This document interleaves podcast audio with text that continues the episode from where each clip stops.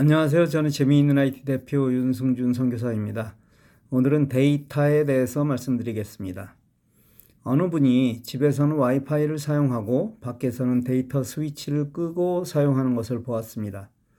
이유를 물었더니 자신이 아주 작은 데이터 플랜을 사용하기에 그렇게 사용한다고 말하는 소리를 듣고 많이 놀랐습니다. 솔직히 그렇게 가난한 분은 아니었는데 저분은 저렇게 돈을 아껴 어디에 쓰는지 궁금했습니다. 스마트폰을 사용하는 모든 사람은 통신회사와 계약을 합니다. 이 계약은 매월 통화는 몇 분, 데이터는 얼마만한 용량을 사용하겠다는 계약입니다. 전화야 그리 많이 하지 않으니 통신회사에서도 넉넉하게 주는데 이 데이터 사용량에 따라 내 요금이 결정되는 것입니다. 저는 여러분께 무제한 요금을 사용하시라고 권하고 있습니다. 특히 연세가 든 분의 경우에는 데이터 관리에서 오는 스트레스에서 벗어나시라고 말씀드리고 있습니다. 물론 모든 사람이 돈을 쓰는 패턴이 같을 수는 없습니다. 누구나 그리 아깝지 않게 쓰는 부분이 있고 또 반대로 너무 아까운 부분도 있습니다. 그건 개인에 따라 분명하게 다른 부분입니다. 데이터는 인터넷에 접속해서 무언가 검색할 때, 이메일을 보내거나 받을 때, 또는 문자 메시지를 주고받을 때, 그리고 여러분이 가장 많이 사용하는 유튜브를 시청할 때 사용합니다. 그런데 유튜브 시청을 제외하고는 데이터 사용이 많지 않습니다. 온종일 인터넷으로 무언가를 검색해도 데이터 사용량은 아주 미미합니다. 그러나 유튜브와 같은 동영상은 데이터를 많이 사용합니다. 그 이유는 이렇습니다. 구글이나 네이버를 통해 어떤 기사를 검색한다고 가정합시다. 그 기사는 내 스마트폰에 다운로드 되는 것이고 그때 데이터를 사용합니다. 그런데 그 내용은 대부분 텍스트입니다. 이 텍스트는 영어 한 글자에 한 바이트, 한글 한 글자에 두 바이트입니다. 예를 들어 원고지 10장분의 데이터를 받았다 하면 200자 곱하기 10은 2000자입니다. 이는 빈틈없이 모든 글자가 채워졌을 경우인데 그렇다 하더라도 4K 바이트입니다. 만일 우리가 최소로 계약하여 월 1GB를 사용한다고 가정하면 이런 내용을 25만 개나 볼 수 있다는 의미입니다. 그런데 사진은 조금 더 커서 8MB 정도가 됩니다. 이 데이터는 제가 고화질로 찍은 사진을 본 결과입니다. 이는 물론 사진의 화질에 따라 차이가 납니다. 동영상의 경우는 어떨까요? 예, 이건 엄청난 데이터를 소모합니다. 즉, 내가 와이파이가 아닌 상태에서 동영상 시청을 할 때 많은 데이터를 사용한다는 것입니다. 대부분 30분짜리 유튜브를 본다고 하더라도 적게는 수백 메가바이트에서 1기가바이트 이상의 데이터를 사용할 수도 있습니다. 제가 어른들에게 무제한 데이터를 사용하시라고 말씀드리는 이유는 또 다른 이유도 있습니다. 어른 중에 컴퓨터를 사용하지 않는 분은 와이파이를 쓰지 않는 분도 많습니다. 사실 이런 분들을 위해 무료 와이파이 혹은 저소득층을 위한 저렴한 와이파이도 있고 2022년 5월부터 미국 정부에서 실행하고 있는 저소득층을 위한 인터넷 사용료 매월 30불 지원하기가 있습니다. ACP라는 프로그램인데 별도로 설명할 것입니다. 어쨌든 와이파이가 있는 경우에도 깜빡해서 집에서 와이파이를 끄고 동영상을 시청하는 경우가 있습니다.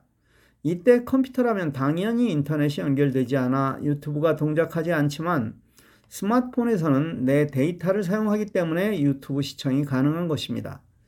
이 상황을 알지 못하는 경우가 대부분이고 자녀들이 데이터를 초과 사용했다고 난리를 치고 나서야 알게 됩니다. 그래서 이 부분에 자유로움을 얻으시라는 것입니다. 물론 이런 경우 삼성 스마트폰을 가지고 계신 분은 빅스비 루틴을 통해 집에 들어오면 자동으로 와이파이가 켜지게 할 수 있습니다. 여기서 질문하겠습니다. 가끔 누군가가 동영상을 카톡으로 보내오는 경우가 있습니다. 이렇게 보내오는 동영상은 대부분 짧고 또 화질이 좋지 않아 50MB 내외입니다. 그런데 이 동영상을 와이파이가 아닌 상황에서 시청했다면 내 데이터를 사용하게 되나요? 정답은 예입니다. 카톡에서 그 파일을 누르는 순간 내 스마트폰으로 다운로드가 일어납니다. 따라서 와이파이가 아니라면 당연히 내 데이터를 사용하는 것입니다. 그래서 저는 이런 파일을 보내는 사람들을 좋아하지 않습니다. 이렇게 데이터까지 사용하면서 봤더니 내용이 내가 좋아하지 않는 것이라면 더 실망하고 나아가서는 화가 나기까지 합니다. 만일 여러분이 이런 파일을 아무 생각 없이 누구에게 보내셨다면 생각해 보셔야 합니다. 이렇게 내려받은 파일은 내 스마트폰 용량을 차지하고 있습니다. 잘 아는 분이라면 이런 파일을 지우겠지만 그렇지 못한 분은 계속 누적되어 결국 내 스마트폰을 느리게 만드는 주 원인이 되고 맙니다.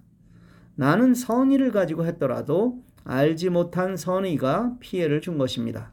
그래서 선의를 베풀려고 해도 알아야만 합니다. 다시 처음으로 돌아가서 이 데이터를 끈 경우 밖에서는 카톡 사용이 가능할까요? 물론 불가능합니다. 밖에서 와이파이에 연결된 순간에만 가능한데 미국의 경우 밖에서 와이파이에 연결될 가능성이 매우 낮으므로 안 된다고 말하는 것이 맞습니다. 일단 카톡이 안 된다면 삶의 상당한 부분이 불편한 것은 물론입니다. 그런데 데이터를 켜놓고 일반적으로 우리가 그렇게 되어 있습니다. 카톡이 연결되면 내 데이터를 사용하는 것일까요? 만일 그렇다면 카톡으로 영상 통화를 하면 엄청난 데이터를 사용하는 것 아닌가요? 답은 아닙니다. 즉, 데이터를 하나도 사용하지 않는다는 것입니다. 카톡은 통신회사 측에서 보면 얄밉게도 데이터를 연결하여 카카오 자신의 서버와 연결하고는 통신회사의 데이터를 사용하지 않고 인터넷 회선을 이용하는 것입니다. 그래서 아무리 화상통화를 오래 해도 요금과는 관계가 없는 것입니다. 물론 이런 카카오뿐 아니라 직접 동영상을 제공하는 유튜브 외의 대부분의 SNS도 같습니다. 정리합니다. 데이터란 내가 통신회사와 약정한 것입니다. 따라서 그 약정보다 더 많이 사용하면 페널티를 물게 되어 있습니다. 보통 인터넷을 이용하여 검색, 이메일 이런 것에는 거의 데이터가 사용되지 않으니 온종일 인터넷으로 검색해도 문제될 것이 없습니다. 그러나 동영상 시청의 경우 많은 데이터를 사용하는 것이니 무제한 플랜에 가입하지 않았으면 동영상 시청에 유의해야 합니다. 카톡을 사용하는 경우 내 데이터는 전혀 사용하지 않으므로 영상 통화를 오래 해도 상관없습니다. 또 하나, 미국의 경우 여러분이 통신회사와 계약할 때 약정 기간은 없습니다. 즉, 원한다면 아무 때나 해약이 가능하다는 의미입니다. 잘 알아야 누리고 사는 법입니다. 감사합니다.